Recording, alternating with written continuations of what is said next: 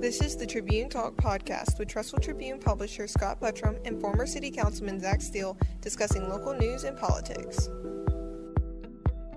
All right, hey everybody, welcome to the Trib Talk podcast. After a week's hiatus, Scott was out of town last week. Scott, uh, who's also maybe sounding like he's he's been uh, at the bar, he had dental work done, so forgive Scott today.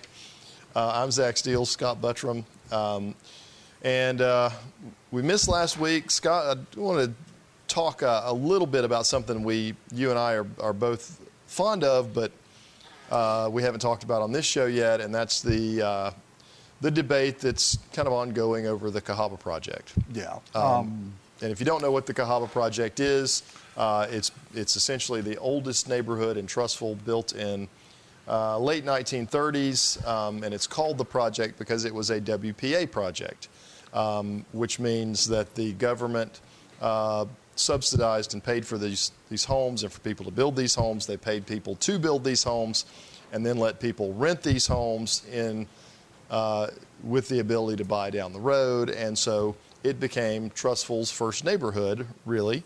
Um, and uh, it still stands to this day. Uh, although uh, now that the neighborhood has increased in value, uh, we're starting to see some degradation there, Scott, and I'll let you give your two cents about that.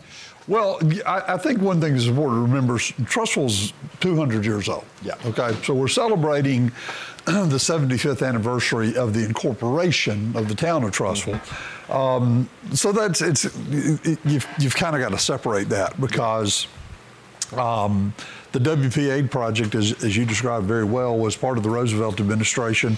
It was it was part of the uh, Works Progress um, program that Roosevelt used to pull America out of uh, the Depression, mm-hmm. and uh, that's how DeSoto State Park got built. That's how Cheaha State Park got built. That's how. Um, I think the Hoover Dam may have been part of well, that. The TVA was part of TVA that. TVA was a big part of that. So the other thing they did was build a lot of um, victory farms which were homes with a couple of three acres uh, that people could grow their own crops, raise their own chickens, and uh, mm-hmm. kind of feed their family um, throughout through the depression and help America get out of it. In Trussville, the land was, wasn't really suitable for that, so they ended up doing the houses, and we now know it as the project area. There have been um, a handful of homes lost since then due to tornadoes, fires, things like that, natural disasters, um, naturally occurring things. But there's also been a wave of teardowns, demolitions of project homes, really kind of kicked in around 2016. 2016 is when this started, yeah.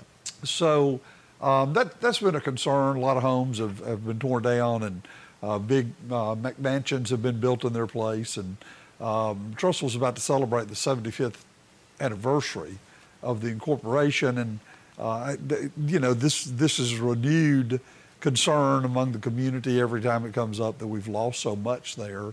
Uh, the city council, as Mayor Choat came into office, they were tearing down a project home, and he placed you were on that council placed mm-hmm. a moratorium on demolitions in the project area uh, 90 day moratorium. That expired after 90 days without really anything being done. Um, a so called process was said to have been put in place. It wasn't the process that even even council members came back and said, well, that wasn't the process we thought we were doing. Yeah. So um, really nothing happened. I mean, we can, we can talk about all that and pretend something happened, but nothing happened. And they could they, they continue to be torn down and uh, you know, there's been multiple town hall meetings. You've been to a lot of them. I've been to, I guess, a lot of them, most of them. Um, and people are always fond, especially people who want to tear down and build, are fond of saying, well, it's not the houses that's on the historic um, registry. It's, it's, you know, the neighborhood, as if uh, the dirt is somehow historic in, yeah. in, that part of Trussville, and we all know it's the houses that make it historic. But yeah. at this point, it is the largest intact WPA project in the country. In the United States. The school that was built, the commissary, which is now ACTA, uh, and, and the historic museum. Uh, all of that was part of the project. All of that's still standing. The vast majority of the homes are still standing. And, and the lots are big enough that people have been able to do really nice expansions and renovations without destroying the historic value. So, um, you know, that's a saga that continues because council after council has kicked the can down the road without doing anything about it. So, um, in fact, I, I, drove through and uh, just over the last couple of months, and I've seen more ta- more teardowns. Yeah. So it's continuing. Uh, one right around the corner from me, and, and, and full disclosure, I do live in that neighborhood. I've owned two homes in that neighborhood, um, and pretty special neighborhood to to us um, as a family, and just uh, because of the aesthetics and um, just because of where it is. Um, it's it's a pretty neat place to have your children grow up, and um, you know I I being the son of a history professor, I I, I guess I I became pretty uh, ensnared in all the historical stuff with the neighborhood. Maybe ensnared's not the right word. Maybe enthralled is, but um, you know when you when you have something that when you know historic experts came come through, and we had some come through when I was on the council because I was uh, attempting to trying to get it Trussville to form a historic preservation society. Uh, and in the hopes that that would protect the Cahaba project from, you know, future demolitions and, and those types of things. Uh, council really wasn't for it. Um, and uh, and you know, I, I learned something that day that um, just because you think that it's his, something's historical and you know a, a, piece of United States history doesn't mean that everybody else feels that way. Right, right. Because I had multiple people tell me it's really not that historic, um, and to me, it really it kind of is. Um, and and I'm not one of these folks. Now, again, full disclosure, we bought one of these homes and renovated it, did a big addition on the back, kept the front part of the house exactly the same as it was. Um, but there are people who just don't feel that way. And they feel like, well, I bought this property. I can do what I want to with it. If I want to, you know, demolish it and build something new back, I will. Um, and, uh, and I think, you know, that's where I, I, think the whole thing is kind of stopped because um, you've got a group that's just not willing to budge at all on that whole deal. So, um, and you know, I I hope that you know there's a there's a group right now, the the Cahaba Heritage uh, Foundation, that's that's I think doing really good work educating people in the neighborhood about why it's historic and why it's important, and also telling them, look, if if this if this gets a true historic designation by the city of Trussville, then your home values are going to increase. Now they've already increased a lot because of Cobb Elementary School, mm-hmm. but um, the all the data suggests that once a neighborhood is deemed a historic district, the property values skyrocket again. They do. So, you know, I, and and I look, I, I get that there are folks that, that want to do what they want to do, but I think, you know, at the at the same time, um, there are people in this city, and not just the people that live in the Cahaba project, but people in this city who really value the historic nature of that neighborhood. And I think you're one of them. You know, you, I think that you see the historic value in the neighborhood. I, I think that um, I think that it is one of the things that sets you sets Trussville apart, makes it very unique. Yeah, it's you know it is a slice of Americana from the 1930s uh, that you can drive through today and kind of see what the vision was for America coming out and, and, and, it's hard for us to relate to what the depression was. Sure. We've gone through some pretty bad recessions, maybe headed toward another bad one. Um, but it doesn't compare to what this country went through in the depression. And to have to have that in, in any community, we've got historic uh, historic neighborhoods and communities all over the United States of America, from one end to the other. Some dating back to the 1700s, uh, some dating through the 1800s, some in the uh, 1900s, which is what the project area is. And um, when you when you have something historic that survives, it, it should be a crown jewel, sure. right? And I think that people in other parts of the country when they buy a historic home or a historic property, they understand that this is more than just owning a home. They are they are a caretaker of history. And without those people and without that mentality, we couldn't go back to Mount Vernon. We couldn't go back um, to Monticello. And, and some of these places that have been preserved, uh, where presidents lived, and, and you go to Philadelphia, you can walk through neighborhoods that were built in the 1700s. They're still there. You go down to New Orleans, you're looking at structures built in the 1600s, 1700s, still there, mm-hmm. still preserved. Um, and, and so we get a taste of American history because the people who have owned this property through the years ha- have been caretakers of it. And that's the same is true here in Trussville. When you yeah. buy in a historic area, then, then you become a caretaker. And I think it is uh, that property or that uh, area is held in very, very high regard, not just by the homeowners, not just by the people who chose to move there and, and invest there, but by the entire city, by, yeah. by people who live in Carrington, by people who live in Stockton. Even though they don't live in the project area, I think they have a place of very high value on that in, in terms of what it means to our community, what it means to Trussville, and how it sets us apart because no one else in America has this. We've got it and nobody else has got it. And are we the question is, are we going to take care of it? Yeah. Are we going to find a way to protect it and also give homeowners the ability to modernize and expand and renovate? We ought to be able to do both, but we never have a serious conversation and it's been my experience that since 2016, every time a conversation is attempted, uh, it is met with disinformation, misleading information, false information from a variety of people um, it, who have a variety of interest in, in why they're why they're doing that sort of thing. Um, and until we can sit down and just have a good conversation about it, we're going to continue to lose it. Yeah. So. No, I, I think it's it's going to be a slow erosion.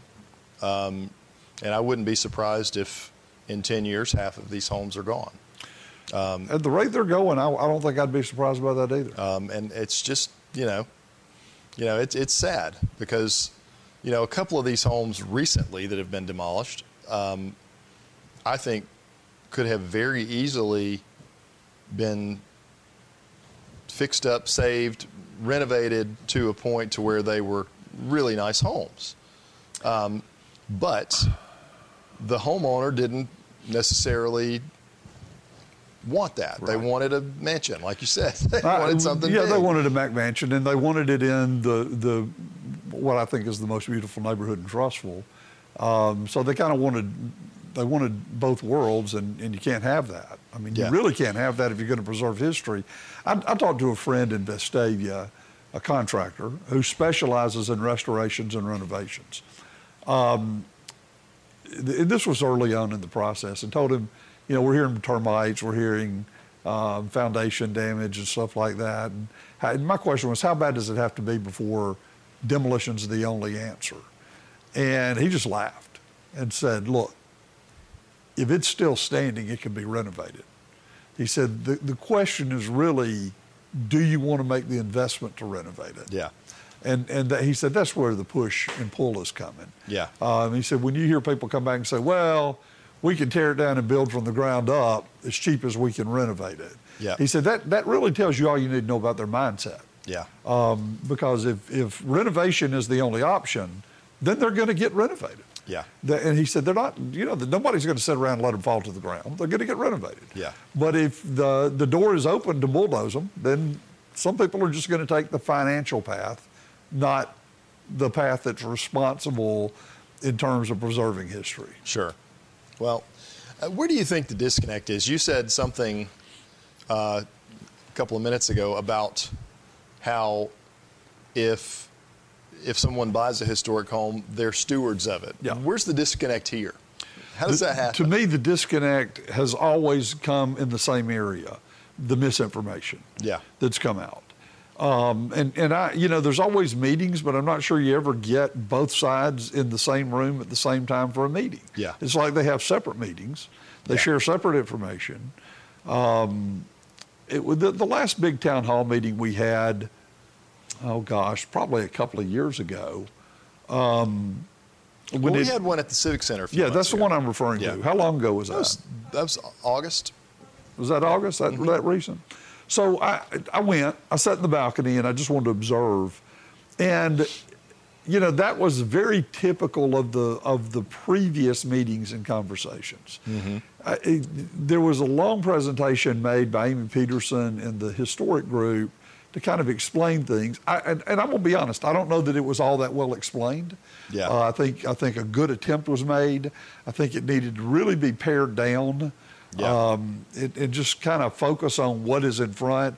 They, they, tried to kind of tell the whole history story. That's not necessary. I mean, it's just yeah. you know get to what what you're trying to get accomplished. I don't know that they did a good job getting there, but this is what I noticed when she got through and they opened the floor for public speaking person after person after person walked to the microphone with notes in hand, mm-hmm. pre written statements, yeah. which meant nothing said at that meeting mattered. No. They had already written out their response. No. And that was kind of demonstrative of, well, this is why we never get anywhere. Before yeah. they ever showed up, here's the reason why I oppose it. So they weren't really interested in hearing what the Heritage Group was presenting, and the Heritage Group wasn't really good at presenting what they needed to be presenting. So it's just this cycle we go through, yeah. and it's going to continue until people outside the project area who live in Trussville, and, and we all have a stake in this. Yeah. And it's going to continue until that group either says, we don't care anymore, and we're going to let them do whatever they want to do, or they say, you know what, as a city, we're going to protect this area. Yeah. Um, and I don't know. I don't know that anything will ever happen. Yeah. I, will tell you this, and just being candid, I don't have much optimism at all anymore because there has been a stone cold lack of leadership, unless, unless, and let's be fair about this, doing nothing is a form of leadership.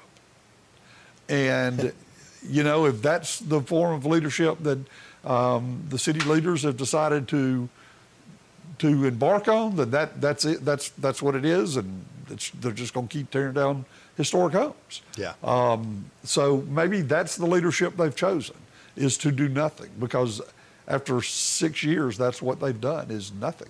Yeah. Absolutely nothing. Well, it's it's an unfortunate situation, and I, you know, I tried, but I was met with some serious, serious backlash on it.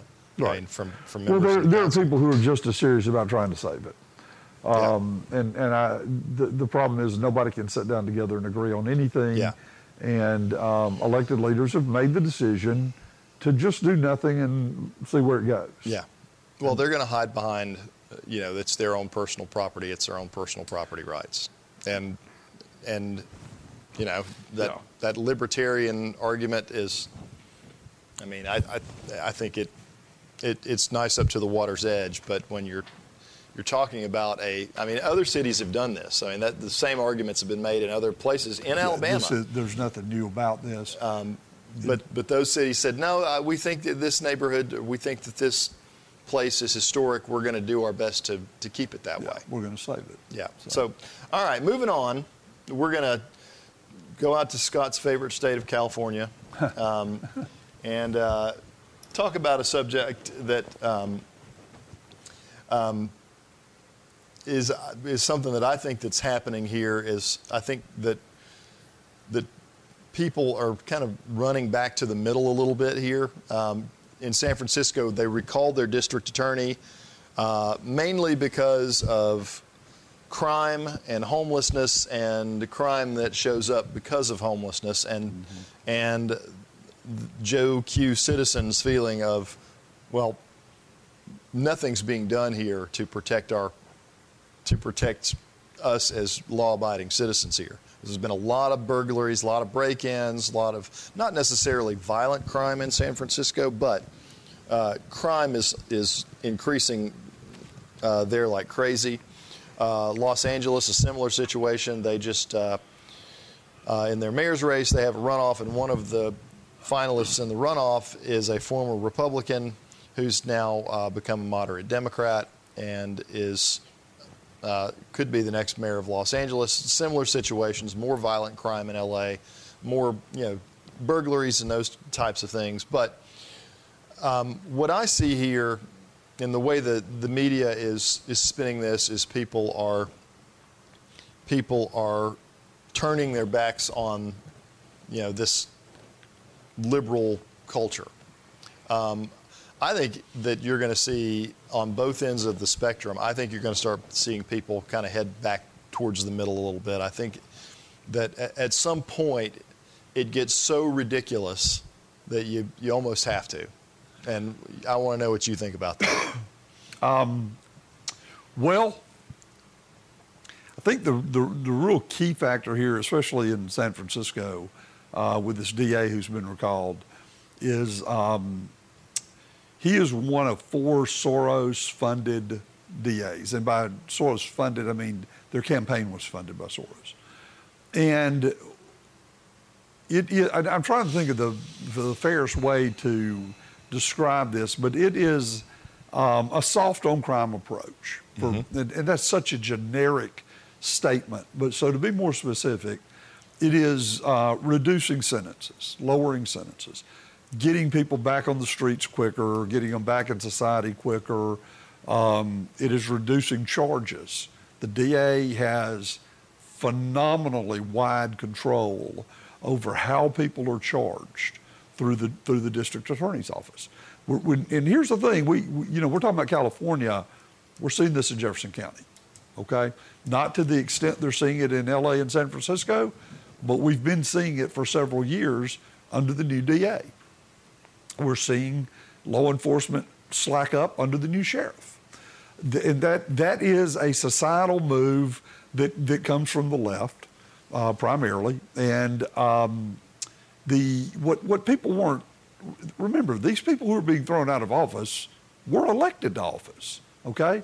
So what the citizens are seeing is a result that they didn't really expect. You've already mentioned it. Crime is, is spiking. It's, it's in some cases skyrocketing. Either LA or San Francisco, uh, violent crime has spiked 54%. That's Los Angeles. Yeah. So I, I, mean, that's that. I think that's just homicides. That's significant. Yeah. But armed robberies are up. Sexual assaults are up, and it's not always somebody who's already been tried and convicted for something else or been arrested for something else. But it it, it is a startling startlingly high number uh, percentage of people who have been through the system that are getting back out and doing these things. So um, there's been a bit of an awakening among those citizens and just saying, you know, what's what may have sounded good in theory has not been good in practice. Yeah. Um, the the DA uh, in in San Francisco, so this needs to be mentioned too. He's seen all this. He knows all this is happening. He lives there. He's aware of it he made the conscious decision to not back off of what he ran on. And ultimately, it cost him his job because yeah. the citizens have voted him out. He could have, on his own, taken a more um, conservative or practical approach. Um, I don't know if conservative is a, a, a good word, maybe uh, more of a conventional approach yeah. that other DAs take. And he chose not to do that, and has been voted out of office. So you know, it, it, as you pointed out, this could come from both sides. Things things can sound really good when you're on the campaign trail. Yeah. And then when you go into office and put them into practice, whether it's coming from the far right or the far left, eh, not so good once they're put into practice. Yeah. Well, uh, the example that I, I, am seeing on the on the other end of the spectrum is um, uh, the and you know I talked about the the um, the school shooting recently. Um, I think that um, there are Americans who feel like, okay, we've got to do something now. And, and you and I have talked about some of the some things you can do. Um, but there are, there are there, to me, uh, public opinion is for some of these things in terms of limiting access to firearms. I think that I think that the public feels like, okay, we get we can't just sit around and do nothing here. The status quo is not working. So I think that the extreme view is to let's arm our teachers, let's arm, you know, yeah, it basically going back to the old west where you're walking down the street with a six shooter on your hip, uh, versus some sort of regulation. And I think that I think that people are. I mean, you're a, you're a, as big a Second Amendment person as I know. Um, but I don't think you think that it's okay for an 18 year old to go in and buy on his 18th birthday and buy a semi-automatic weapon. Maybe you do. Well, I, I think I think there are a lot of questions that have to be asked, and I think these are conversations we should continue to have. Um, I, I think there are reasonable things that we could do to to improve the situation. I'm also not convinced that the reasonable things we can do are really going to change the things that have happened. Okay, because uh, it, it's it's a multifaceted deal. There, it, it doesn't matter which shooting you pick. There's going to be a different set of circumstances there. I I don't really have any problem with moving the age to purchase a gun to 21. I think that's probably a pretty reasonable and practical decision to make. I, I do think, and I don't think these should be political points, this was actually discussed in a Senate or House hearing last week, earlier, yeah, last week. I, I think, you know, if you're going to look at that, we should also be looking, well, do we want, we don't have a military draft right now. But if you, at 18 you have to register for the selective service, mm-hmm. that's a law. Um, I'm not so sure that we shouldn't consider making that 21. There's a and there's a lot of factors that have nothing to do with shootings. An 18 year old in 1940, I would say on average, is was far far more mature than an 18 year old. I 100 percent agree. I 100 percent agree. Yeah, I don't think we're talking about the same people. Um, so I, I, think these are things that as a society we should continue to look at all the time. Um, if you're going to let somebody buy a gun at 18, and I just heard this suggestion today, and I thought, well, that's that's um, kind of solid common sense. You know, maybe they should have to have a, a responsible adult co-sign with them. Yeah. Who shares liability until that person turns 21. Yeah. Uh, with them having the, the firearm. Well, I mean, we, we, do it with cars. Exactly. we, we have graduated driver's license now. Uh, you know, uh, my, my, daughter's 15. She started riding around with her friends a little bit. One of the rules we have is she can be the, if, if she's riding with a teenage driver, she can be the only other teenager in that car. If, if two or three are going, we'll just take her. Mm-hmm. And, and nothing against anyone else. We just know how easily teenagers are distracted. And you put two, three, four of them in a car, you put two of them in a car, you're probably going to have some distractions. You put three or four, it's going to get worse. So we're, you know, we're trying to be practical as parents. Yeah. Um, I, I, would not buy my child a gun at 18. Yeah. I mean, that's just not something I would go get either one of them. I've got a son and a daughter. Um, and, and my son doesn't know it and he doesn't listen to the podcast, but he's probably going to get a rifle for Christmas. That's what I've been looking at for him. And um, that's probably what he's going to get. He's 35. I'm not worried about that. But I would not go buy his 15 year old sister one. Yeah. You know. Um, sure. Though I, I, I, do think there are some practical things we could do.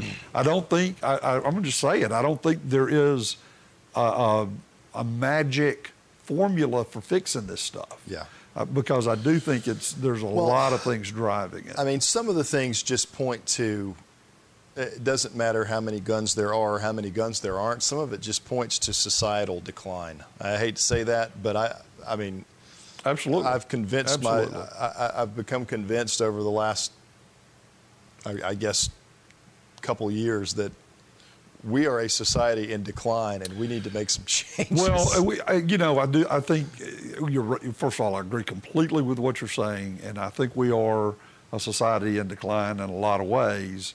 Um, you know, what some people consider enlightenment, I, I don't understand exactly how they're yeah. viewing it that way.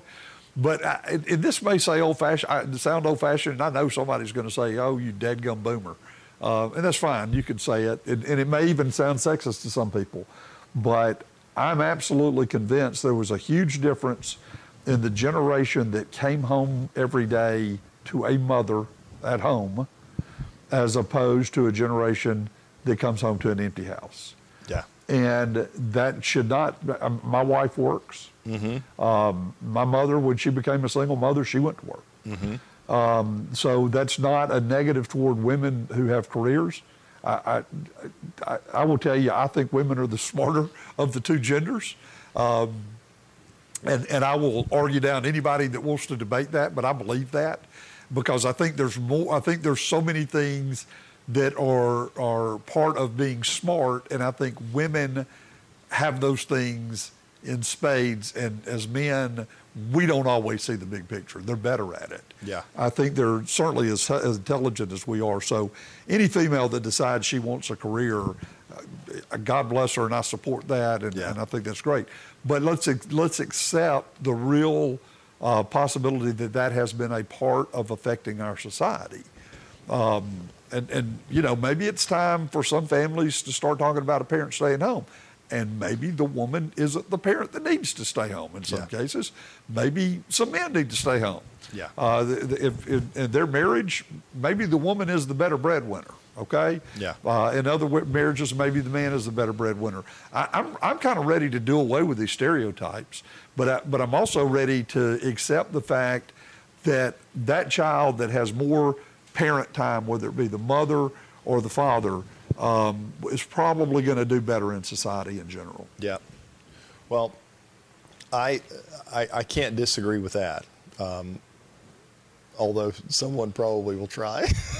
Uh, well, there, people are going to disagree, and I get that. I understand. I mean, it's you know, it's kind of just my two cents. Is Yeah. I, I think we were better off when we had one parent focused on child raising and one parent focused on breadwinning. well, I think, I, I, I think really, it- may have started there, but it has snowballed in the last um, 15 years. Oh, yeah. And I'm going to hold up my iPhone and say, you know, that's probably the reason why. Huge factor. Huge factor. because we are slaves to um, social media and what we see on social media and what we see is normal on social media and what we're told on social media. Speaking of misinformation, it's out there everywhere, um, and and I, just think that it has polarized us to the point of where um,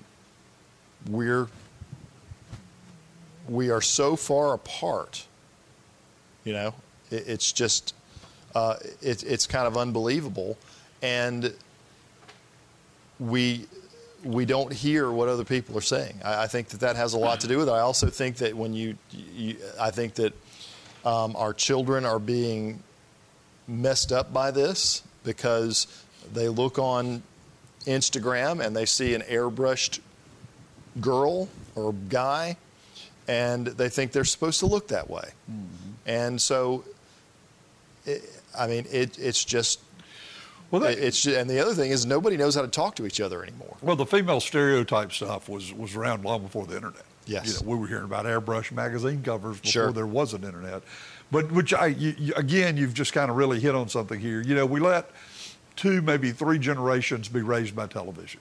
Yeah. where where um, and, and I was that first generation. You know, I remember when we got a color TV set in our house. So that's that's how old I am. But you know, my, my mom had that advantage that her mom didn't have in terms of she could put her kids in front of the TV. There were only three channels. They were all family friendly, and we would watch that while she did housework and whatever she needed to do. So she took advantage of that built-in babysitter, and that's progressed to now we let the internet babysit our kids, which has turned out to be a really really bad idea. Um, Yeah. because basically, what has the internet done? Uh, yes, it shares information, it, it stores information, gives us access to information. It also gives us unlimited access to violence, porn, stories that we don't want children and they don't need to be reading or hearing, um, unlimited video. There is so much more available via the internet than we ever saw with our three networks and PBS Sure. um, in the 60s and 70s. I mean, you know, uh, we were watching Happy Days. Um, I don't think Happy Days could, could keep a 12 year old entertained for five, Five seconds minutes. No. today. You They'd know, be like, nope. yeah, but just it bore them out of their mind. I'm going to So- go on TikTok and make fun of Happy Days. That's Yeah. what they would do next. So that's I mean, what so that's that's do. what I grew up with was Yeah. uh, Andy Griffith, uh, the Andy Griffith Show, and Happy Days, and Mayberry, and all that, raising us, uh, and of course Green Acres because I had a family member on it, so uh, you know, I had to watch. Had to I watch Pat that. Buttram. Mr. Haney was Pat Buttram. Oh, okay. Um, on, on, so that's we, we grew up with a a very different exposure. But look, let's not kid ourselves. That's also kind of where it was starting. Yeah. Where the the American family was not entertaining themselves by sitting around and talking and playing cards and board games Yeah. and maybe listening to the radio a little bit. It, it started changing when TV came along, and it's it, nothing stops, nothing quits moving forward. Yeah. Um, but if we could just refocus on our families, um, and I, I don't know, can you put the genie back in the bottle? I, I mean, that's the thing I, I get concerned about is, you know, you, I mean, I, I mean, I feel guilty about my kids all the time, and I feel like I spend a lot of time with my kids. you know, I, I Yeah. feel like we're, we have, we have good conversations. We, um, we talk about right and wrong and things like that, Yeah. and you still, you still look up in 10 minutes later and my son or daughter is glued to a device Sure. watching you know just junk What, whatever they want to watch. whatever they want to watch yeah Um, and, no matter know, how many parental controls Well, and when Sarah. Marie was really young, we thought it was kind of cool to watch her get on Google. She was into animation, yeah and she was only four and Yeah. wanted to learn how to do it. So she would watch YouTube tutorials. yeah And then she would teach herself how to do animation. And we thought, man, that is so neat. What we didn't stop and think about was all the other stuff she was seeing. Yeah. And, and we're also seeing 12 year olds guided, 15 year olds guided by other 12 year olds, other 15 year olds Mm-hmm. online. And that, uh, trust me, that is not who any of us want um, guiding our kids or other kids. No. Uh, raised, we don't know how. Yeah. You know. So I, I think it's going to really come down to uh, you know families getting back to being families, and it's it's there are some parts of our society where that's just not going to happen. yeah No matter what, that's not going to happen. Yeah. No, because they don't care, they don't value it, they don't want it. and it's and it makes their lives easier Right. you know sticking your kid on with an iphone Right. makes your life easier. I mean, and we we've all done it Yeah. because I, I mean, I mean, on trips, on long trips in the car, what would we do instead of doing what my parents did and make us, you know, sing songs and play Battleship? They would, they we, they make we just hand our kid the iPad with Yeah. Netflix on it, and you know, when they were little, we would just uh, we Put a DVD in or Yep. do whatever you could to entertain them. uh, I think some people think that it's it's survival, and maybe our generation's my generation's weaker than the one before me Well, in I- terms of that. But I think everybody's guilty of when something's there to, to make your life easier, they do it, Sure. and so I think that's that- it. That's where we are. And So- I, I do think there are some common sense, back to our original subject, there are some common sense things we can do. But, but what we all need to remember, no matter what laws or rules or things you change, the, the, the person who would go in and murder 19 children in cold blood yeah, are, are not going to be interested in obeying yeah. your, your gun laws. Well, It, and it's I- not, I mean, there's always going to be access through the criminal market. Um, there are there will So we, we, we need to, if we really want to change this, we need to look deeper and we need to look at everything. Well, two, at least two, in, and probably more than that, in, in recent history have been mentally ill Yeah. teenagers. Yeah. And we've talked Um, about that before. And so, you know, I, and, and, you know, this most recent thing, well, the kid's mom said he was bullied and, you know, and, and was he, you know, the, the other thing we, we didn't touch on with all this societal decline stuff is uh, it's, these days it's a different type of bullying and it's a lot easier to bully because you Yeah. can bully, you, you don't have to bully face to face. You can go on your device and bully somebody. right. Um, so anyway, well, so Scott and I have identified the problem. Next week we'll be back to, to solve it. Yeah. Just kidding. Uh, the only other thing, Scott. Okay, uh, I don't like black in our Hewitt Trussville uniforms either. By the way, uh, I, I saw that, and Well, that has really started up. um, I. So when years ago, I did uh, Husky TV, and I did. I started as their sideline reporter, and I would always get to talk to uh, Coach Hal Riddle, who was the head football coach back then, and he would call a kid over. This happened a couple of times in the middle of our conversation before the game. You know, what do you think about this week's opponent and whatever? And um, he'd call a kid over, and the kid would have on a black arm sleeve or black, you know, undershirt Yeah. under his jersey. Coach Riddle would say, "Hey, what's our school colors?" Is black in our school colors? No, sir. Go change. so, um, I don't. So now we've gotten to where, you know, we've got. I noticed the baseball team. They had a full black uniform on during the state finals. Yeah. Um, and my daughter's soccer team, their home uniforms were black. There was there was no, no, no, no. They did. Did they have? They didn't have a red uniform at all. They had a black and a white. And I don't know. I like the dark gray color that they've that the school's kind of forgotten. Yeah. I, that's that's a cool cool look to me. But anyway, um, not that our opinion matters at all. Well, I- but, this. but here's the question: Does it really? Does it matter? Yeah. Um, the, a comment was made on my Facebook page yesterday that the only um, the only people that really matter are the band kids, uh, and I, I think that is a, a view that could be taken. I, and I think it's different when we're talking about multiple uniforms and and um, one or two of them being a little different, Yeah. you know, for a novelty. I, I kind of get that. Um, and band uniforms, which will be worn every time the band marches. Yeah. I mean, they're they don't have a home and away. Yeah. Uh, this this is what it is. Um, I, and and I'm just going to say up front, I don't know that I have strong feelings one way or the other about it. yeah. But the the individual that made the comment just said it doesn't really. All, all that matters is what the kids think. I, and I get that. I also know that just a couple of months ago, many of us went out throughout the community supporting a renewal of a tag of a of a property tax for our schools. The schools provided a list of the things that were bought with that. And we, we could debate areas of that list, but one of the things they had on it was band uniforms were mm-hmm. purchased with this money. So if you're asking the people of Trussville to continue to pay additional money for schools through their property tax, it's kind of hard to come back and say, well, it's really none of your business what the uniforms look like, but thank you for writing the check. Um, I do think, I, I, I don't think you have to include the community in decisions like this, but I think it's pretty smart to do it. I know with the when we built the new high school, there was a lot of talk about changing the name to Trussville High School. Dropping Hewitt. Yeah, Hewitt was named after a guy that the average person in Trussville doesn't know who Dr. Hewitt is. He has no relatives left in, in this community and, and that I'm aware of.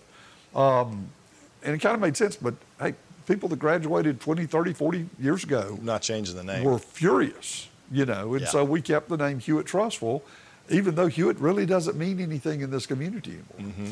So, but we, we, the school system deferred to what the community wanted, which was probably a pretty good idea because the community has been very supportive of the schools. Yeah. And, um, and they always have been. They're, they're going to continue no matter what color the band uniforms are because this is a community that does believe in our schools and does support them. Yeah.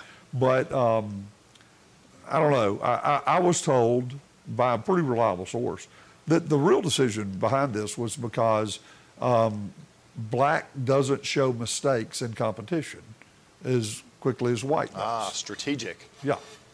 So that and that came from I, I could, what I would consider an impeccable source, um, and and they said that was one of the driving factors. So maybe it was. Uh, I don't think, you know. I, I don't think that I, I don't think a superior rating, which they're going to get anyway because they're so good and they work so hard. Um, I don't know if that's a reason to change tradition. I'm a little bit of a traditionalist. I think the band really adds to the majesty of those Friday night games. Yeah. I, I know, uh, I, look, I'm an Alabama guy, grew up in Tuscaloosa, but I've been at Auburn when that band comes marching in, uh, and that blue and that orange, and I, I'm telling you, that's all part of it. Yeah. Um, and, and that is true in the high school uh, as well. And, and I'm already visualizing that first Christmas parade that we're uh, to, or homecoming parade that we're to do out here. And here comes the band, band marching up in their black and white uniforms. that's and right. um, And people are going to be like, "Where's that band from?" Yeah. Uh, well, it'll be on Main Street in Trussville, so they'll figure it out. But I, I don't know. I, I I would rather see tradition, but I'm. I'm I just like the. I, I, the the thing that the gray has been lost, and I really like that gray that they that they had in the they had you know they used to have gray pants. yeah. Well, i the actual school colors are red, white, and silver. silver. So Like gray- the- well, I'm the- colorblind. Yeah, well, the gray Forgive me. was the gray was a, a head nod to silver, um, and I think that's kind of unique, and I think it could be really cool. Yeah. Um, I do too. So I don't know, but no, I will say this: I checked my email and nobody asked me. Nobody asked me either, um, but we can still voice our opinions because that's And, what this and, podcast I'm is still for. I'm still go Huskies, and I'm still pro Husky marching. That's band, right. so- Well, I, I cheered just as hard for my daughter's soccer team, whether they were in black or gray or red or whatever. So, That's right. All right, that's our show for this week, folks. We'll talk to you guys next week. See you.